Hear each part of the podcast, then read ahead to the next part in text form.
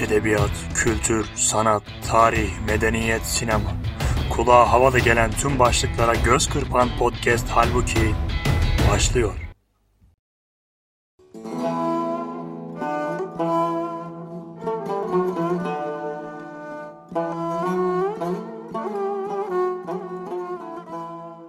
Ruhumu eritip de kalıpta dondurmuşlar. Onu İstanbul diye toprağa kondurmuşlar. İçimde tüten bir şey, hava, renk, eda iklim. O benim zaman mekan aşıp geçmiş sevgilim. Çiçeği altın yaldız, suyu telli pulludur. Ay ve güneş ezelden iki İstanbulludur. Diyor Necip Fazıl İstanbul için. Yahya Kemal de şöyle demişti. Sana dün bir tepeden baktım aziz İstanbul. Görmedim, gezmediğim, sevmediğim hiçbir yer. Ömrüm oldukça gönül tahtıma keyfince kurul. Sade bir semtini sevmek bile bir ömre bedel. Eskilere gidelim. Nedim de şöyle demişti hani. Bu şehri İstanbul gibi müstibehadır. Bir sen yine yekpare acem mülkü fedadır.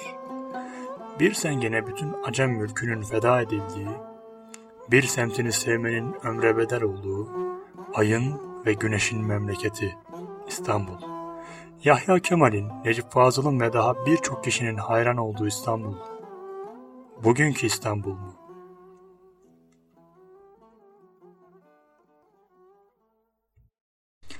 Hanımlar beyler podcast Halbuki'ye hoş geldiniz. Ben Arif Erdoğan. Başlamadan önce belirteyim. Bu podcast ve gelecek podcastlerde konuşulan meseleler ve konuşulacak meseleler, beni rahatsız eden meseleler, sevdiğim, paylaşmak istediğim şeyler ve siz kıymetli dinleyicilerin hoşuna gidebileceğini düşündüğüm içerikler olacak. Yani bu podcast'in hiçbir kurum ve kuruluşla ilgisi yoktur. Tamamen şahsidir. Açılıştan da anlaşılacağı gibi bugün biraz İstanbul'dan söz edeceğiz. Yani söz edeceğiz derken İstanbul'un tarihini anlatıp tahlil edecek falan değilim.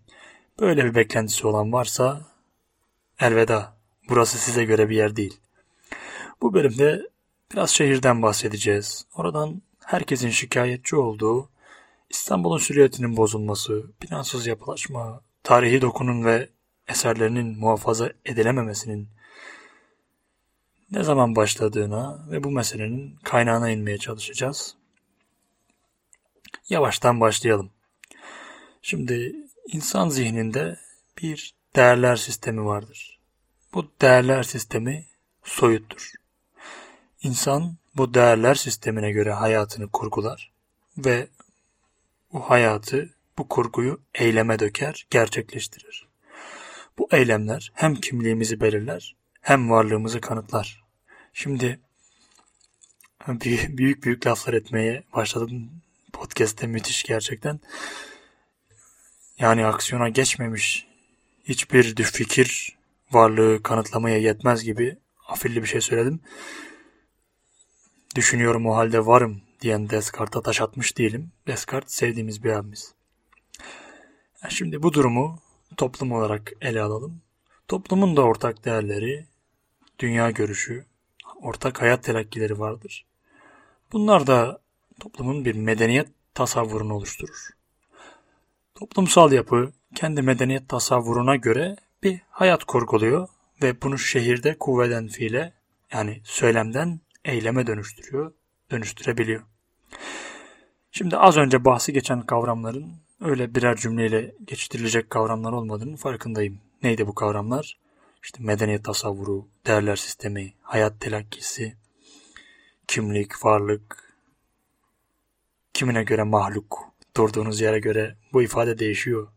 Muhafazakar ya da seküler olarak varlık, mahluk ifadeleri değişebilir. Yani bu kavramlardan bahsetmemin sebebi podcast'in ilerleyen dakikalarında bu kavramları kullanacak olmam. Az çok biraz kulağımızda bir şeyler kalsın diye böyle bir giriş yaptık. Tarihin farklı safhalarında, farklı medeniyet tasavvurlarında hayat terakkilerinin simge şehirleri olmuştur. Bu simge şehirler aslında diğer şehirlere göre simgedir. Çünkü insan dediğimiz varlığın bilgisi izafidir, görecelidir. Yani insan mutlak bilgiye sahip olamayacağı için kıyas yapar, mukayeseli düşünür. Burada aslında öteki kavramı devreye giriyor. Öteki kavramı benim çok sevdiğim bir kavram. Çok da önemli olduğunu düşündüğüm bir kavram. İnsan bir şeye yorum yapacağı vakit iyi, kötü, güzel, çirkin mukayeseli düşünüyor. Neye göre iyi, neye göre güzel, kime göre çirkin. Neyse öteki kavram önemli. Fakat başka mevzu. Belki ilerleyen podcastlerde bu kavramlardan da bahsedebiliriz. Yani sembol bir şehir varsa kime göre? Diğerlerine göre sembol şehirdir. Aslında söylemek istediğim bu. İslam medeniyet tasavvurunda da kutsal şehirler dışında tabi birinci dönem simge şehir Bağdat'tır. İkinci dönemde ise İstanbul'dur. Modernitenin de sembol şehirleri var. Mesela ticaretin Londra, düşüncenin, sanatın Paris, Viyana. Kapitalizmde ise New York'u örnek verebiliriz herhalde. Şimdi ben bu konuyla ilgili biraz okuma yaparken şöyle bir çıkarım yaptım, böyle bir bilgiye ulaştım. Bir şehrin inşa faaliyeti üç ana eksen etrafında cereyan ediyor. Nedir bu üç ana eksen? 1. Toplum kendine bir şehir inşa eder. 2. Toplum mevcut bir şehri dönüştürür. 3.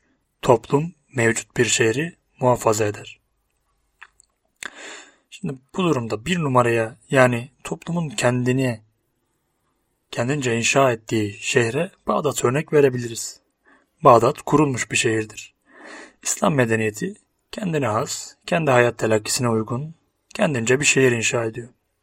İki numaraya yani mevcut bir şehrin dönüşümüne örnek elbette İstanbul'dur. Dönüştürülen bir şehirdir İstanbul hem de birçok kez dönüştürülen bir şehirdir. Önce bir Grek koloni şehrinden Roma başkentine, bir Roma başkentinden Müslüman bir şehre, bir Müslüman başkente, Osmanlı başkentine dönüştürüldü. Şimdi dönüşüyor, dönüştürülüyor. Neye dönüştüğünü kimse bilmiyor çünkü bir şeye benzemiyor. Mesajımı verdiğime göre devam edebilirim. Mevcut şehri muhafaza eden edenlere de birkaç Avrupa şehrinden bahsedebiliriz. Paris, Viyana falan diyebiliriz. Ama bizim mevzumuz değil. İstanbul'a geri dönelim. İstanbul Osmanlı'nın Roma'dan alıp uzun yıllar boyunca kendi medeniyet yorumuyla tanzim ettiği, şekillendirdiği bir şehir. İstanbul kendi olmayı, kendi kalmayı 1956-1960 yıllarına kadar sürdürebildi. 1956-1960 yılları önemli. Neden bu yıllara kadar sürdürebildi? Şimdi biraz ona bakacağız.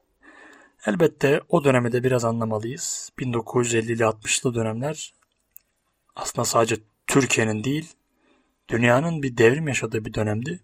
Neydi bu devrim? Kırsal nüfus, kırsal alan, kırsal sistemler çözülüyordu. Marksist bir okumayla belki de köylülükten kurtulma gerçekleşiyordu. Bu olay 2. Cihan Harbi'nden sonra çok hızlanmış. Özellikle Türkiye'de. Kırsaldan kente çok hızlı bir göç var.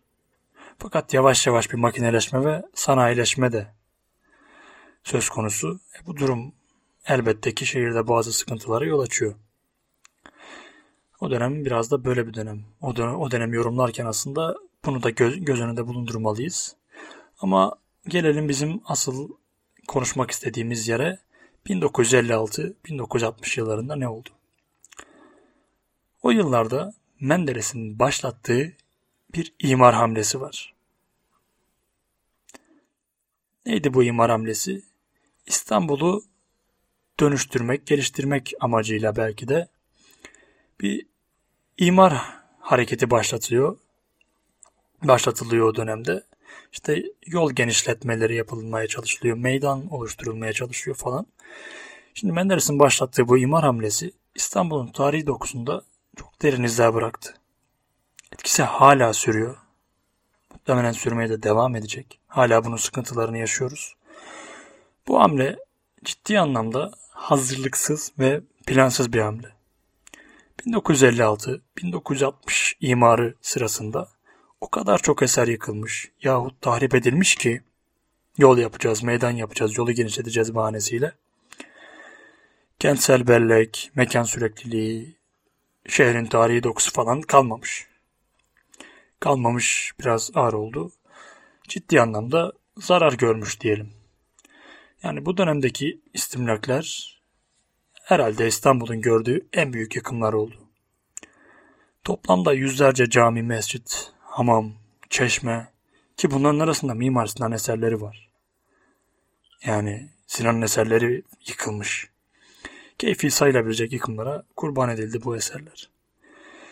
Bir de bu eserlerin doğru düzgün ne kaydı tutulmuş, ne fotoğrafları çekilmiş, ne evraklara geçirilmiş falan böyle enteresan işler dönmüş. Bu dönem yıkılan eserlerden birkaçını örnek vereyim, olayın vehameti daha iyi anlaşılsın. Mesela Beşiktaş Hamamı, Beyhan Sultan Sarayı, Ebu Suud Efendi ve Ali Paşa çeşmeleri, Şirmen Çavuş ve Selçuk Hatun camileri yıkılmış ve daha bir sürü bir irili ufaklı mescit, 54 tane cami mescit yıkıldığına dair bir söylenti var. Ne kadar gerçektir bilemiyorum ama böyle bir söylenti görmüştüm. Mesela Karaköy Meydanı düzenlenirken küçük küçük Merzifonlu Mescidi adaya taşınmak üzere sökülmüş. Sökülüyor parçaları. Götürülürken yahut işte o, o esnada parçalar kayboluyor. Yıkımdan sonra acele karar verildiği ve aslında mescidi sökmeye gerek olmadığını fark ediyorlar. Ama iş işten geçiyor tabi. Böyle acayip böyle enteresan olaylar da yaşanmış. İstanbul'daki klasik dönem Osmanlı hamamlarının en güzel örneklerinden biri olan Köprübaşı Hamamı'nın sanatsal bir değer taşımadığı, burası önemli, sanatsal bir değer taşımadığı düşüncesiyle Anıtlar Yüksek Kurulu kararı ile yıktırılmış. Yani sanatsal bir değer taşımadığı bir düşüncesine kapılmış Anıtlar Yüksek Kurulu. 5 adet Mimar Sinan'ın eserinin yıkıldığını biliyoruz. Bunlardan bir iki örnek verelim. Mesela Kemankeş Kara Mustafa Paşa Külliyesi. Yıkılan Mimar Sinan eserlerinden biri. Yol geçecek diye Kazasker Camii yıkılıyor. Yine Mimar Sinan eseri. Bu arada kötü haberi vereyim. Yolda geçmemiş. Meydan yapacağız diyerek Topkapı'da Karaahmet Paşa Camii'nin sebilini yıkıyorlar. Ve bunun yanında birçok İstanbul konağı bu yıkımlardan nasibini alıyor. Yani bu dönemden bahsedilirken, bu dönem anlatılırken bu konunun İstanbul İmar hamlesinin, İstanbul İmar hamlesinin, bu istimlakin çok söz edilmediğini gördüm ve bundan birazcık bahsetmek istedim. Yani bu dönemden bahsedilirken bu konuya neredeyse hiç dikkat çekilmemesi bu podcast'in kaydedilme sebebidir. Özellikle belli çevrelerce hiç dikkate şayan bulunmamış. Zaten insanımızın mensup olduğu görüş yahut yakın durduğu politik çevreler tarafsız eleştiri yapabilmesini engelliyor. Tarafsız kalamıyoruz yani. Ha tarafsız olmak iyi bir şey midir? Tartışılır. Ama bazı konularda en azından eleştirebilmeliyiz. Kötü taraflarını bahsedebilmeliyiz. iyi taraflarından bahsedebilmeliyiz. Yani sevdiğimiz kişiyi konuşurken asla onun yanlışlarından bahsetmiyoruz. Hatta bazıları yanlışının olabilmesini dahi kabul etmiyor. Yahut sevmediğimiz, hoşlanmadığımız bir şahıstan bahsederken yaptığı iyi şeyleri söylemekten kaçınıyoruz. Sanki iyi taraflarını söyleyince yapmış olduğu tam o kötülükler, yanlışlar yok olacakmış, yok sayılacakmış gibi. Ya da yanlışından bahsedilince tüm güzellikleri, yaptığı güzellikleri unutacakmışız gibi. Elbette ki böyle bir şey yok. Yani Cemil Meriç'in çok güzel bir sözü var. İzimler idrakimize giydirilmiş deli gömlekleridir. Üstelik herhangi bir izme yakın hissetmesek de yapıyoruz bunu. Deli gömleklerini çıkarmanın vakti hala gelmedi mi?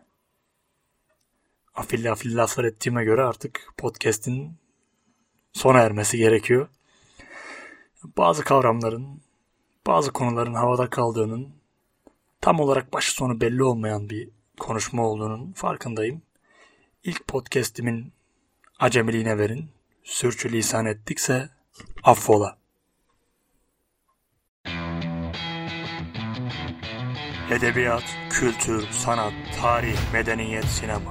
Kulağa havalı gelen tüm başlıklara göz kırpan podcast halbuki bitti.